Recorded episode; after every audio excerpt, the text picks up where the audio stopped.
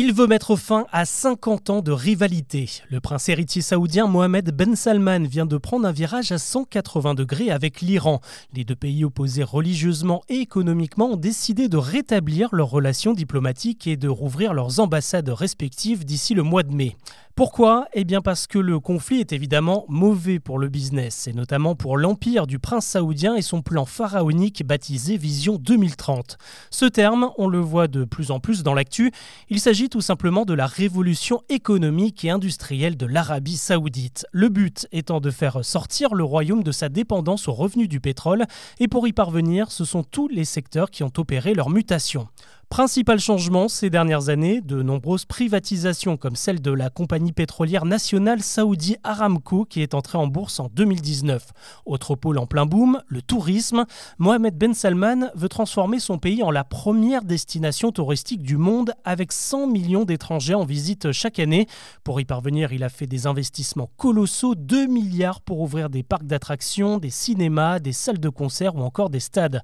Le sport d'ailleurs est désormais une vitrine pour le pays on peut citer la signature de Cristiano Ronaldo dans le club d'Al Nasser, l'accueil de la finale de la Supercoupe d'Espagne de foot, un partenariat avec la Ligue américaine de catch, le Grand Prix de Formule 1 d'Arabie Saoudite ou encore le Dakar organisé l'an dernier.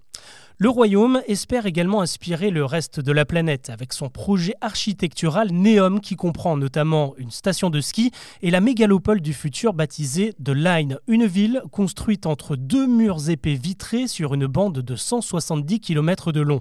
Elle sera alimentée à 100% par des énergies renouvelables et pourra accueillir 9 millions d'habitants au milieu d'une oasis de verdure, un projet à 530 milliards de dollars. Enfin, le royaume régulièrement critiqué pour ses atteintes aux droits de l'homme opère aussi une transformation sociétale. Elle est progressive. Les femmes ont obtenu le droit de conduire en 2018 et de voyager librement en 2019 et beaucoup ont été promus à des postes très prestigieux. Alors évidemment, tous ces projets ne sont pas uniquement financés par euh, l'argent saoudien. Mohamed Ben Salman fait tout pour attirer les investisseurs étrangers et ça marche. En 2021, les fonds provenant d'Asie, d'Europe et des États-Unis ont bondi de 20% alors qu'ils reculaient partout ailleurs dans le monde. Les investissements français ont même grimpé de 252%. De quoi alimenter la machine et s'assurer du soutien des Occidentaux.